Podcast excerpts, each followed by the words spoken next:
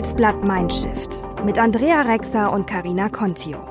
Hallo und herzlich willkommen zur neuen Staffel von Handelsblatt Mindshift, dem Podcast über gute Führung und Diversity in einer neuen Arbeitswelt. Mein Name ist Karina Contio und ich bin Andrea Rexer. Zusammen sprechen wir jede Woche mit starken Persönlichkeiten, spannenden Regelbrechern und Querdenkern aus Politik und Wirtschaft, um aus deren Erfahrungen zu lernen. Wir glauben, dass die Arbeitswelt der Zukunft und damit auch das Leadership ein Umdenken braucht und eine Neubelegung der Tasten im Kopf, kurz einen Mindshift. Und das hören Sie heute bei Handelsblatt Mindshift. Innere Einstellung, und das lernst du im Schauspiel immer zu. So tu, als ob funktioniert nicht. Schauspielern funktioniert weder auf der Bühne noch im Leben. Da sagt Goethe sehr schön, man spürt die Absicht und ist verstimmt. Was ich denke, strahle ich aus. Der Körper ist der größte Schwätzer. Also muss ich auf meine Gedanken aufpassen. Gemeinsam sollte die Zukunft sein. Ich glaube, nur wenn die Frauen das Männliche schätzen und die Männer das Weibliche achten, dann wird es gut gehen. Ja, Diversity macht besser. Andrea, erzähl doch mal unseren Hörern, warum wir auf die Idee gekommen sind, äh, eine Freifrau einzuladen in unsere Podcast-Folge. Ich habe äh, Friederike von Mirbach oder besser gesagt Friederike Frei, Frau von Mirbach, bei einer Veranstaltung erlebt und fand das ganz beeindruckend, wie individuell oder welchen klaren Blick sie auf die individuellen Eigenheiten jedes Sprechers oder jedes Referenten hatte. Das fand ich wirklich klasse und ich finde auch, dass man so beim ersten Anblick gar nicht merkt, oder auch nicht beim zweiten, ehrlich gesagt, dass sie eine Freifrau ist, sondern sie wirkt auf mich eher wie eine Rebellin und tatsächlich war sie das ja auch, denn sie ist ja nicht Schlossherrin geworden, wie es ihr vielleicht in die Wiege gelegt war, sondern Schauspielerin. Und damit hat sie vor allem unsere Gäste, die vor Ort waren, richtig begeistert. Also ich fand es faszinierend zu sehen, wie viele Fragen auch unsere Gäste gestellt haben. Ja, und wie jeder eigentlich so mitgemacht hat. Was wir außerdem noch ähm, in der Folge dabei haben, ist ein Überraschungsgast gewesen. Aber nicht so viel verraten. Hört doch einfach jetzt jetzt gleich mal rein.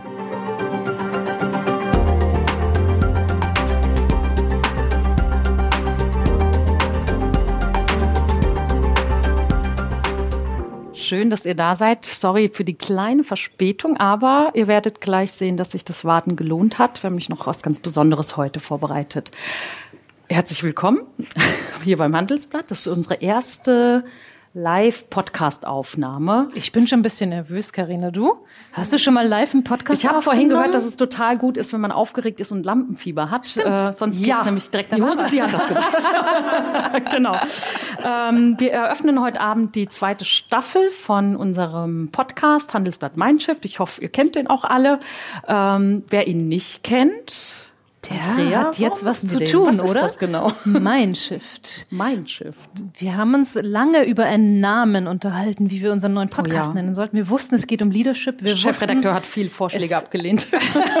wir wussten, es geht um Umdenken. Wir wussten, es geht um neue Art zu führen, um neues Zeitalter, um neue Führungspersonen.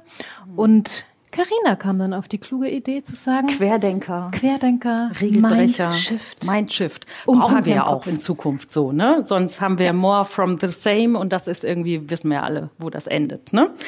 Ähm, genau, also unser Podcast kommt eigentlich dann äh, einmal in der Woche, versorgt euch mit Praxistipps zu Leadership, zu neuer Führung, alles, was ihr irgendwie wissen müsst. Wir haben ganz spannende Gäste, auch in der zweiten Staffel. Werde ich jetzt noch nicht alle verraten. Einen haben wir heute hier. Mhm. Äh, es sind auf jeden Fall tolle äh, Gesprächspartner, die uns Dinge erzählen, die man so erstmal in keinem Buch nachlesen kann. Wenn, dann müsste man viele Bücher lesen. Aber, Aber du weißt was, bald kann man was in einem Buch. Ah, ich verrate nicht zu viel. Oh. Aber ich würde mal einen Gast zu uns bitten. Ich komme ja mal in eure Mitte, dass ihr seht, es ist wirklich sehr aktiv. Lina, komm doch mal mit nach vorne. Jetzt weiß ich nur nicht, wie wir dich ins, du darfst in mein Mikro sprechen. Ich rück dir jetzt mal auf die Pelle, okay? Ich hoffe, das ist in Ordnung. Ich weiß nicht, ob das auf der anderen Seite, warte. Warte, sonst komme ich auch noch und dann kommst du in die Mitte. Wenn ich von der Seite in dein Mikro spreche? Da muss nee, ich aber weggucken. Ja, nee, das ist ja doof. Okay, wir versuchen es einfach. Das ist Lina Marie Kotschedow. Genau, genau, sie war Gast in unserem ersten Podcast und hat gesprochen über, sag mal. Ähm, ja, über mein Leben als Mensch mit Behinderung, der nur knapp fünf Prozent sehen kann und wie ich das alles so meistere und was ich denke, was äh, Menschen mit Behinderung für ein ähm, tolles Asset in Teams sein können und Inklusion funktioniert und was ihr mich alle sonst noch gefragt habt. Genau. Ich glaube, es geht ein bisschen Datingverhalten. Die Folge ja. hat die Folge hat super funktioniert. Wir haben wahnsinnig viel, auch sehr emotionales Feedback von euch Hörern und Hörerinnen bekommen. Und Lina, wie ging es denn danach weiter? Ähm, hast du auch Feedback bekommen, so wie wir? Ja, ich habe mehr Feedback bekommen, als ich je gedacht habe. Ähm, zusammenfassend kann man sagen, ich hab, ihr habt mir eine Stimme gegeben, von der ich gar nicht wusste, dass ich sie hatte. Ähm, denn zum einen habe ich auch tolle Nachrichten über LinkedIn, über Facebook bekommen von ähm, ganz jungen bis ähm, älteren Menschen, die auch sehbehindert sind. Und das Spannendste ist, dass ich eine Buchanfrage bekommen habe und jetzt gerade mein Buch schreibe. Ich sehe etwas, was du nicht siehst, was nächstes Jahr publiziert oh, wird. Schön. Oh, super, super. Gratulation. Großartig. Und du läufst auch wieder einen Marathon, habe ich gelesen jetzt. Ja, ne? genau, genau. Ich laufe auch. Ähm, darüber hatten wir auch gesprochen. Ich bin 2018 das erste Mal einen Marathon gelaufen mit einem Guide. Ähm, und ich laufe jetzt 2020 in Barcelona. Ähm, bald ist auch die Webseite linarent.de dann ähm, online und ich laufe wieder für einen guten Zweck und diesmal für blinde und sehbehinderte Kinder in Brasilien. Wow. Super. Wow. Herzlichen Dank, Lina. Danke, dass du da bist. Genieß den Abend. So, bevor wir jetzt gleich mit dem nächsten Supergast weitermachen, der vielleicht auch schon ein bisschen aufgeregt ist, obwohl er Profi ist, obwohl sie Profi ist, ähm, möchten wir uns auch bei unserem exklusiven Podcast-Partner bedanken. Das ist Deloitte. Zusammen machen wir das LeaderInnen-Netzwerk, worüber wir euch ja alle hier auch eingeladen haben. Äh, und das liegt uns besonders am Herzen. Wir machen das seit 2014. Wir haben inzwischen auch eine exklusive LinkedIn-Gruppe. Da sind über 3400 richtig coole Leute aus der Wirtschaft, aus äh, Politik, aus Gesellschaft drin und wir haben da einen ganz tollen Austausch. Also dafür auch an euch nochmal vielen Dank, dass ihr Teil dieser sehr, sehr coolen Community seid. Danke. Die natürlich, und wir haben uns selbst nicht richtig vorgestellt, ne? von Carina Contio oh Gott, ja. geführt und betreut wird. The one and only. The one and only. Und Andrea Rexer. Jetzt genau. würde ich mal sagen, stellen wir den nächsten. Jetzt geht, gehen wir live sozusagen in unsere zweite Staffel. Wir haben einen ganz spannenden Gast für euch heute eingeladen und das ist Friederike von Mierbach. Herzlich willkommen. Hallo, danke sehr.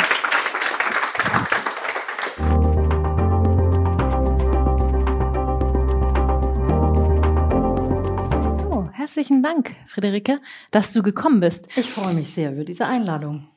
Zu deiner Person. Du coachst seit über zehn Jahren Führungskräfte und High Potentials, warst aber ursprünglich mal vor deinem Change-Projekt sozusagen eine Schauspielerin, richtig? Richtig. Und davor habe ich Kommunikationswissenschaften studiert in München. Super.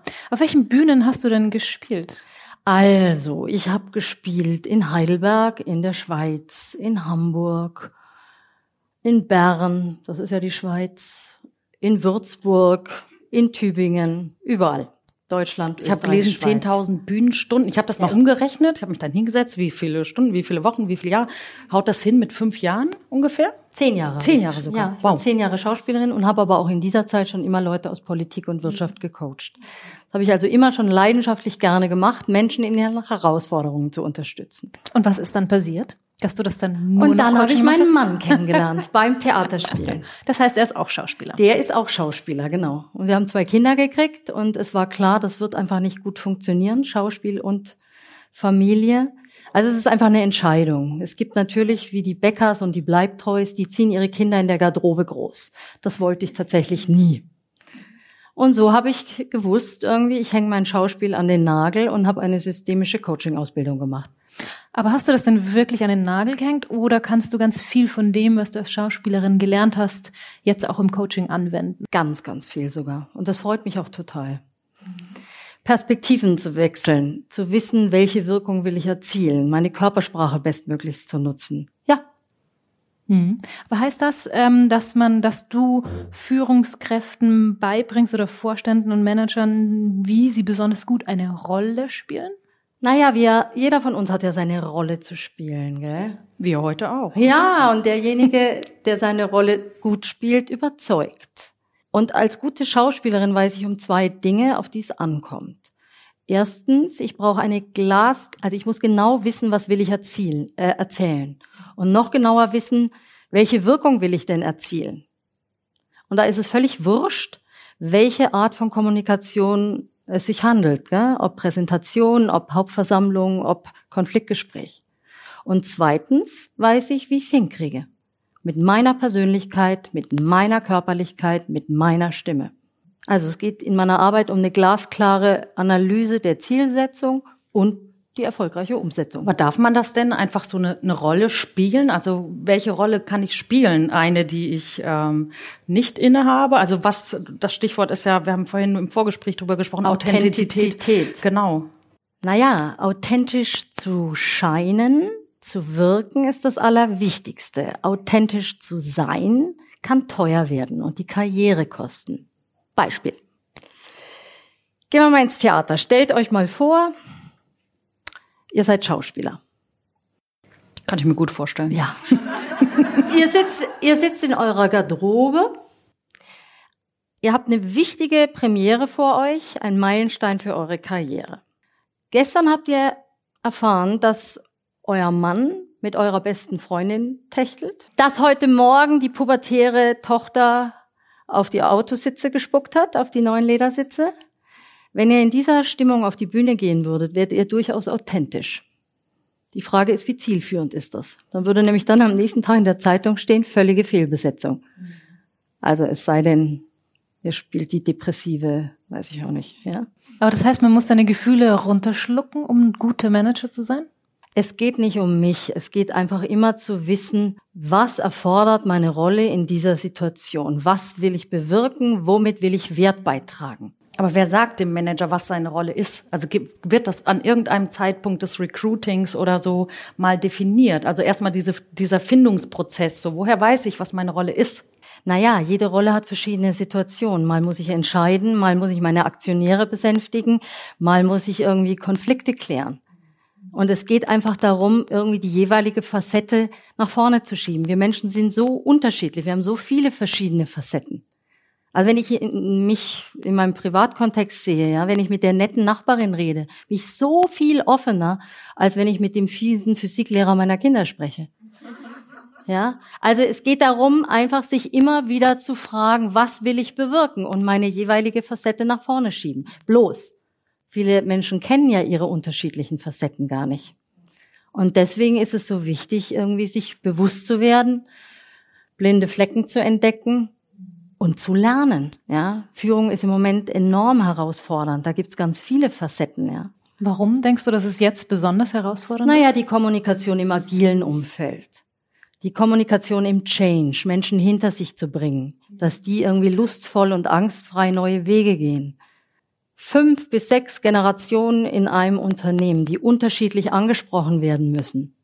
Ja, und man hat auch das Thema mit der Digitalisierung, dass man eigentlich jederzeit irgendwo ähm, ja das dokumentiert wird, was man tut als Führungskraft auch, oder dass man halt ja, man steht unter einer permanenten Beobachtung, ja, auf der Bühne auch steht. Ja, quasi. und diese überall Medien, wie sie Kommunikationswissenschaftler nennen, ja, die sorgen eben dafür, dass es auch ein öffentliches Nichtvergessen gibt. Und deswegen denke ich, muss ich Leadership oder Management damit auseinandersetzen, weil es einfach immer mehr verschwimmt, ja, öffentlich zu privat. Wie spielt man denn diese Rolle gut oder seine verschiedenen Rollen gut? Gibt's da Tricks? Gibt's da Hilfestellungen? Was kann man machen? Naja, also ich finde, wenn man von Anfang an tatsächlich eine physische Präsenz in den Raum bringt, wenn ich als Gegenüber merke, da will jemand was, der will was erreichen, er will Mehrwert schaffen, dann finde ich, spielt man, wenn er mich erreicht. Das heißt, es ist eine innere Worten. Einstellung gewissermaßen. Die innere Einstellung, und das lernst du im Schauspiel immer zu. So tu, als ob funktioniert nicht. Schauspielern funktioniert weder auf der Bühne noch im Leben. Da sagt Goethe sehr schön, man spürt die Absicht und ist verstimmt. Ja. und wir Menschen sind halt auch ein komplexes System, ja. Was ich denke, strahle ich aus. Der Körper ist der größte Schwätzer. Also muss ich auf meine Gedanken aufpassen. Mhm. So ist es. So, was sagt mein Körper jetzt? Dein Körper sagt, dass es dir sehr, sehr gut ja? geht. Ja, das wollte ich Mein nicht Körper sagt hoffentlich auch, ich freue mich, dass ich hier bin. Wenn es mir nicht gut gehen würde, was wäre jetzt, hast du einen Geheimtipp auf Lager? Wie kann ich gut präsent sein auf der Bühne? Was, was kann man da so machen? Ah ja, viele, viele, viele Top-Manager, die ihr kennt, laufen doch Marathon, oder? Mhm. Triathlon. Triathlon. Carina zum Beispiel. Ich ja auch. Ja, ich bin ja jetzt auch. auch die top Würdest, würdest, würdest, würdest du kalt zu einem Start gehen? Auf gar keinen. Nee, nein. Ja. Und Schauspieler eben auch nicht. Weil Schauspieler wissen, sie brauchen ihren Körper, sie brauchen ihre Resonanzen, sie brauchen eine Körperspannung, sie brauchen eine richtig sitzende Stimme. Und deswegen machen die sich warm.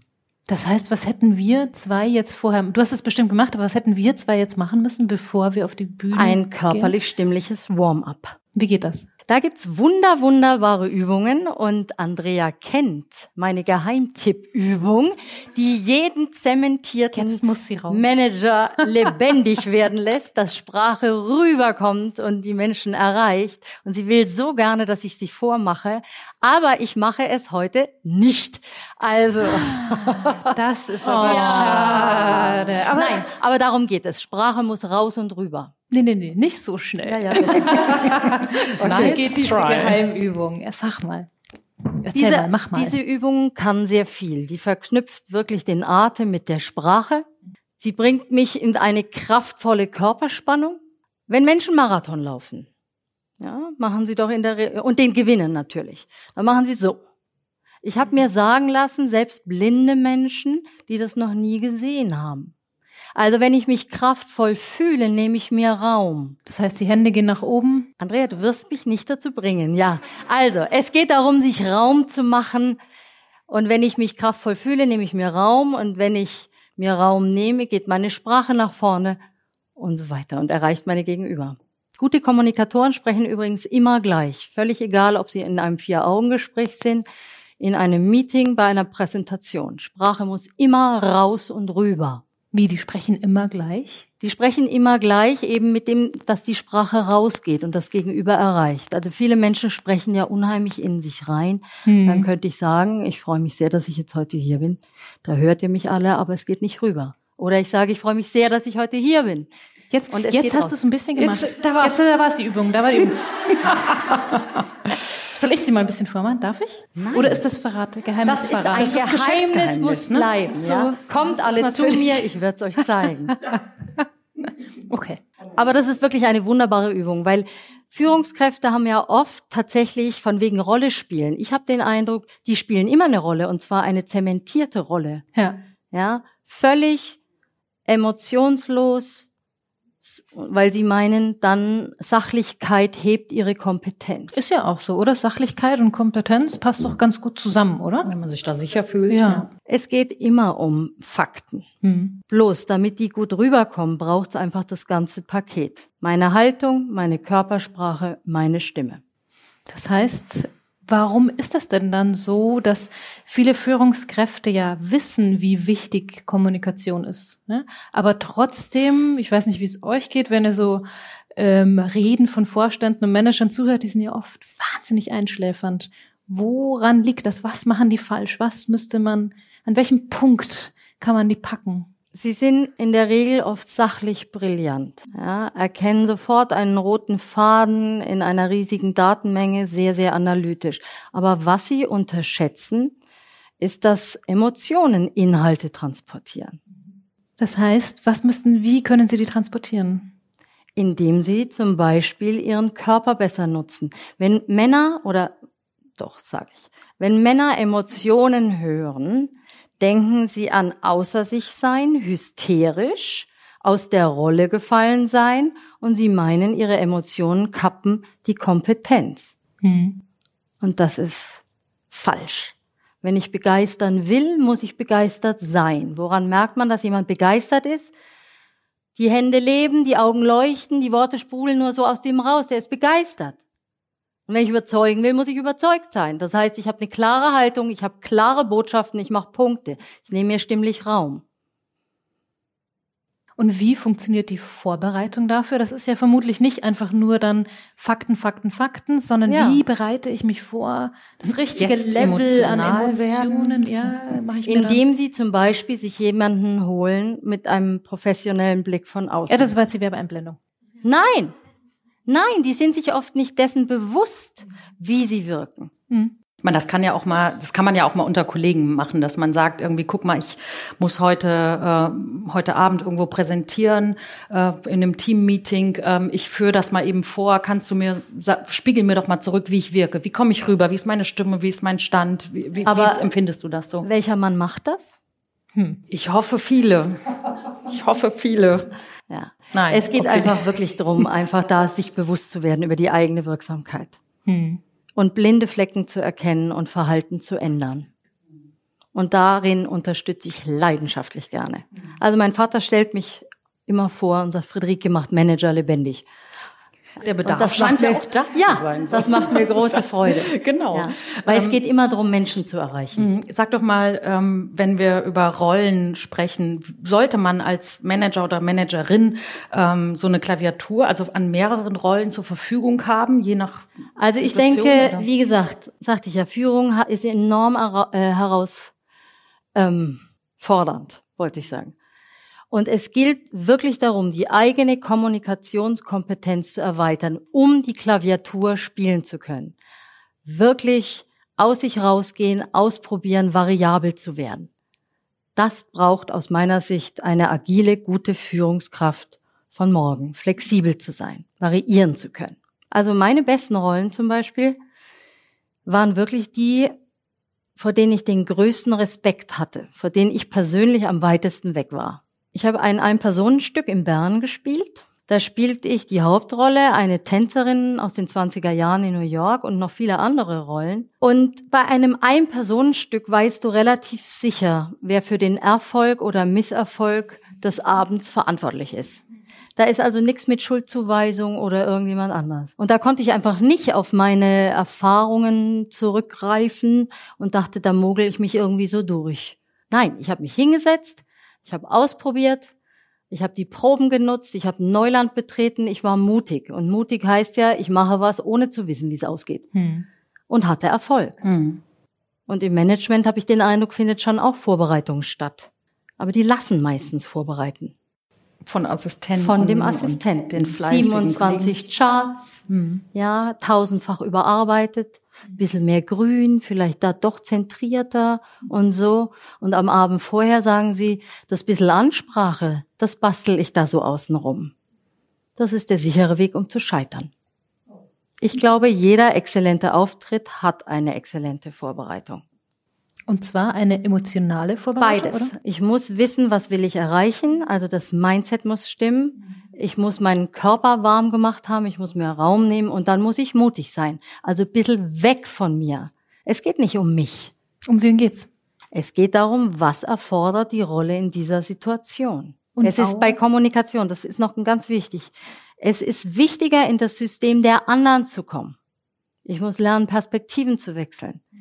Ja, der, der erfolgreiche CEO zum Beispiel, ja, in der Führungskräfteklausur erreicht mich. Seine Worte zeigen Wirkung. Ich bin hoch motiviert. Ich will loslegen. Dann schafft er Wert. Ist es denn das, was man emotionale Intelligenz nennt, oder ist das, das wieder ist was anderes? Wieder ein anderer. Empathiefähigkeit. Aber Empathiefähigkeit. Ja. Aber erstmal ganz wissen, ich brauche eine Energie, ich brauche eine Haltung, ich muss was wollen. Und wenn ich dann da jemanden, einen grauen Haar sehe, der da emotionslos im abgesicherten Modus steht, dann vernichtet er Wert. Also es ist wichtig, wirklich, das Mindset muss stimmen und dann stimmt auch, wenn ich einen warmen Körper habe, wird mich mein Körper unterstützen. Hm. Du hast ja sehr, sehr viel Einblick in Unternehmen, viele äh, Führungskräfte schon trainiert. Was gibt's denn so eine, eine herausragende Situation oder eine der, der krassesten Situationen, die du mit uns teilen kannst? Also an eine Situation erinnere mich immer wieder. Da ging es um den Konflikt Wert und Rolle. Da ging es um eine große, große Umstrukturierung eines Klinikums. Die ganze Belegschaft war geladen. Der CEO, ein sehr, sehr integrer Mensch, der wirklich lebt, was er sagt, eher introvertiert. Und die Zielsetzung war, tatsächlich Vertrauen zu geben in die neue Strategie, die Strategie mitzutragen. Und der Pressesprecher, der bittet mich um Unterstützung. Und ich komme da hin und der CEO mit seinem vorbereiteten Text vom Pressesprecher sehr, sehr zögerlich, unsicher, Sprache geht in sich rein. Und ich breche ab und stelle die richtige Frage. Was hindert Sie daran, rauszugehen, überzeugend zu sein? Und dann schaut er mich an, nahezu verzweifelt, und sagt, aber ich weiß doch nicht, wie es ausgeht. Ich kann denen das doch nicht versprechen. Und dann sage ich, was halten Sie davon, wenn Sie genau das sagen? Ich kann Ihnen nichts versprechen.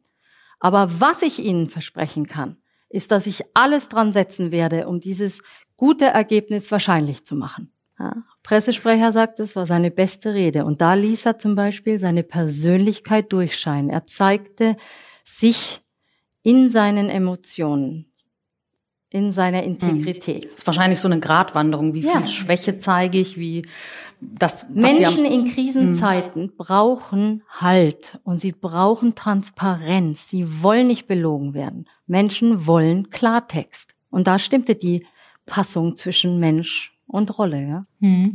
Du blickst ja in ganz viele Unternehmen ganz anders als wir rein, nämlich von innen sozusagen. Wir als Journalisten blicken ja immer von außen drauf und versuchen aus Zahlen was rauszulesen, aus Interviews, aus Gesprächen. Ähm, wie ist denn dein Eindruck? Werden die Werte, die sich ein Unternehmen gibt, oft ja in schönen Hochglanzbroschüren gedruckt, wie werden die tatsächlich gelebt? Also ich erlebe es tatsächlich sehr unterschiedlich. Vorletzte Woche traf ich einen Manager in Zürich, der macht so Venture Capital. Die sind sehr, sehr erfolgreich und achten ganz doll drauf, dass sie nicht zu groß werden, weil ihnen einfach ihre Werte so wichtig sind. Flache Hierarchien auf Augenhöhe, kommunizieren, transparent sein, auf breitem Konsens beschließen, kontrovers diskutieren. Und das geht natürlich bei einem kleinen Unternehmen besser als zum Beispiel in einem Konzern, der ehemals sehr, sehr hierarchisch geführt ist. Also verkrustete Top-Down-Strukturen aufzubrechen, das dauert. Und da erlebe ich tatsächlich sehr viel Angst und Schrecken auch noch. Also ganz gibt, anders als. Gibt es denn auch hoffnungslose Fälle, wo man sagen kann, da ist der Chef oder die Chefin irgendwie so? Naja. Da kann man nichts mehr machen. Ich erinnere mich an einen Personalvorstand, der erzählte mir, Frau von Mirbach, wir haben also viel Geld in die Hand genommen, um neue Führungs Leitlinien zu entwickeln. Und ich machte mit meinen Directs einen ersten Workshop und es ging um Reflexion. Und dann meldete sich einer der schon länger dabei seinen Herrn und sagte, müssen wir denn jetzt auch so esoterisch werden? also wenn Reflexion noch mit Esoterik gleichgesetzt wird, jo. Aber das heißt so ein bisschen, was du jetzt gesagt hast, das heißt, dass du in großen Unternehmen durchaus eine Verletzung von Werten wahrnimmst innerhalb der Führung. Was meinst du jetzt mit Verletzung der Werte? Also sprich das zum Beispiel, was du ja gerade angesprochen hast, war Transparenz, ne? dass man den Mitarbeitern wirklich ehrlich sagt, okay, hier, ähm, so sehen die Zahlen aus, dahin geht der Markt, das heißt, wir müssen uns verändern.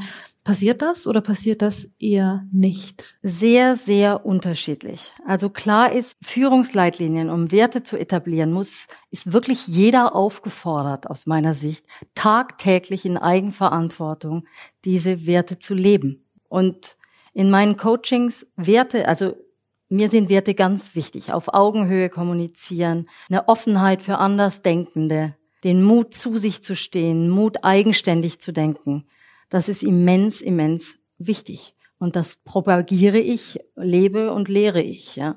Und ich erlebe in Unternehmen, also ich habe ja immer beide Perspektiven. Also ich bin manchmal ja im Top-Management und die CEOs und ich habe die High Potentials. Und ich glaube, zukünftig muss es darum gehen, wirklich, dass die Oberen lernen, hinzuhören, in einen empathischen Dialog zu treten. Woran erkennt man einen echten Dialog?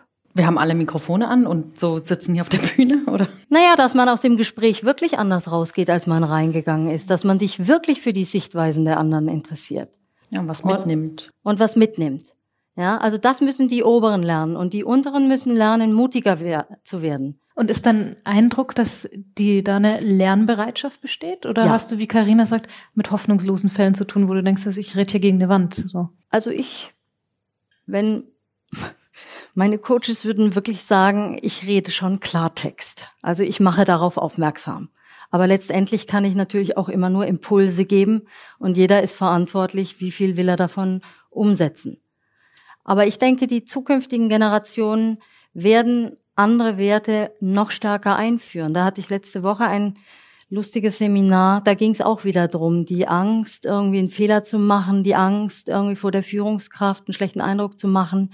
Und ein sehr, sehr selbstbewusster junger Ingenieur saß da und dann sage ich, bei Ihnen läuft aber Ihre Zusammenarbeit mit Ihrem Vorgesetzten sehr gut. Und dann sagt er, ja, sonst wäre ich weg. Okay, ja. Mhm. Also ich denke, da wird es ein Umdenken geben müssen. Mhm. Und ich meine, Führung verändert sich so stark. Die Welt wird immer komplexer. Führungskräfte können nicht mehr alles wissen. Wenn da keine Vertrauen und die Experten sitzen auf drei Etagen tiefer, wenn da keine vertrauensvolle Kommunikation herrscht, also wenn der Experte der Führungskraft nicht sagen kann, hallo, da läufst du in die falsche Richtung, dann kostet das das Unternehmen viel Geld. Oder wenn er sogar negative Konsequenzen für seine Offenheit befürchten muss. Ja. Also es braucht auch eine gesunde Fehlerkultur. Ja, natürlich. Dann schweigen die und die guten Ideen kommen nicht nach oben. Es braucht eine gute Fehlerkultur. Und da hat tatsächlich die Lösungsfokussierung auch mein Leben verändert. In die Lösung zu fragen und nicht ins Problem. Also wie Start-ups. Was jeder sozusagen umsetzen kann? Also sozusagen, dass auch ich, wenn ich jetzt mit meinem Chef rede, immer in die Lösung frage oder Karina, wenn sie mit ihren Counterparts redet, immer in die Lösung fragen? Ist das so ein Patentrezept? Für ich würde sagen, das ist sehr, sehr hilfreich. Weil wenn du auf Fehler. Sag mal ein Beispiel, das ist. Also, du machst, also du kommst morgen ins Büro, ab zum Chef. Warum dieser Fehler? Was ist der standardisierte Reflex? Ich rechtfertige mich, ich verteidige mich. Ich gehe raus, mein innerer Kritiker meldet sich und denkt, oh Gott, ich habe versagt. Glaubt ihr, derjenige oder diejenige geht dann los und sagt, ich probiere es nochmal neu, ich versuche mal was anderes? Ganz sicher nicht. Was wäre richtig zu, also wäre, wäre der richtige Ansatz dann zu, zu sagen, so was, sag mir, was kann ich besser machen? Ja, zum Beispiel, es sachlich zu hören und sagen, was wünschst du dir stattdessen? Und damit kann ich auch Führungskräfte fordern, ja. Weil meckern ist immer einfacher. Und ich finde, da kann man eine Menge von Startups lernen. Die machen gar keine Fehler. Die probieren was aus und stellen fest, es funktioniert oder funktioniert nicht, dann wird es angepasst. Und ich andersrum Lehrerin, gefragt, ja. also wenn, wenn du sagst, als Mitarbeiter geht man hin und fragt eine Lösung, was hätte ich anders machen können? Wie formuliert eine Führungskraft richtig, wenn was nicht gut gelaufen ist, was man ja auch ansprechen muss? Ja, ich wünsche mir dieses unter dieses veränderte Verhalten. Also sozusagen das Ergebnis, das sich die Führungskraft erwartet. Ganz genau. Hm.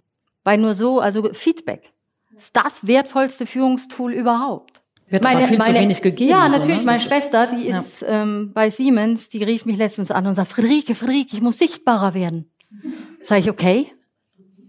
Ja, in welchen Situationen musst du sichtbarer werden? Was machst du anders, wenn du sichtbarer bist? Das weiß ich nicht.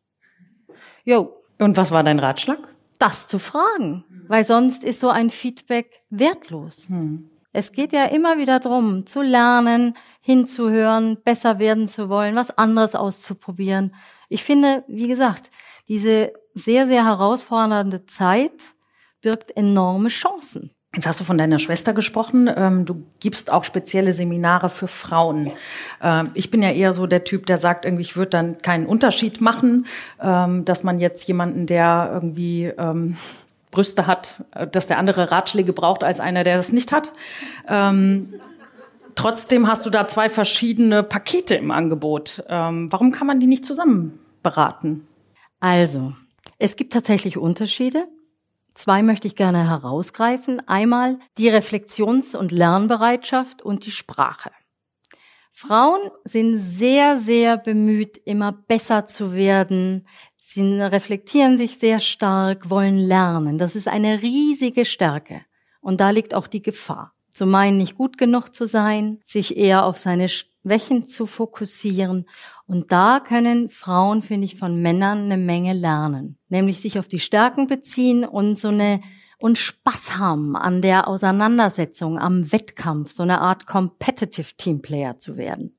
Aber im positiven Sinne. Nicht? Im positiven Sinne, ja. Also statt es persönlich, naja, verschiedene Sichtweisen, ja, heißt ja, ich reibe mich, mhm. heißt Streit, eventuell. Deswegen, Frau, naja, das geht zu weit. Okay, und Doch, Männer, bitte, bitte. nein, nein, nein, nein, nein.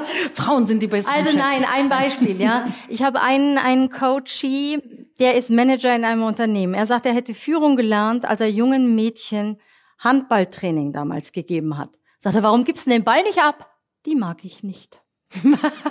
da ist er fast umgefallen. Männer wollen gewinnen, ja. Der könnte privat sein, wie er will. Ja, wenn der die Tore schießt, wird der aufgestellt. Klar. Ja, und die Herren, die können auch was von den Damen lernen, nämlich diese Beziehungssprache zu nutzen, empathischer zu hören, Zwischentöne zu hören, kooperativ zu arbeiten. Und ja, Diversity macht besser. Deswegen gemeinsam sollte die Zukunft sein. Ich glaube, nur wenn die Frauen das Männliche schätzen und die Männer das Weibliche achten, dann wird es gut gehen. Mhm. Und dann kann man sich ergänzen. Und Diversity geht ja sowieso über Mann und Frau weit genau, hinaus. Genau, ist ja auch Alter, ist Behinderung, ist ähm, Kultur, Herkunft, genau, ja. Mhm. Wow, ich finde, das war ein super Schlusswort. Super schön. Diversity macht besser. Diversity macht besser, ja. Genau. Würde ich mal sagen. Vielen ganz, Dank. Ganz herzlichen Dank, dass du da warst, Friederike. Vielen Dank für diese Einladung. Ich freue mich sehr, hier zu sein.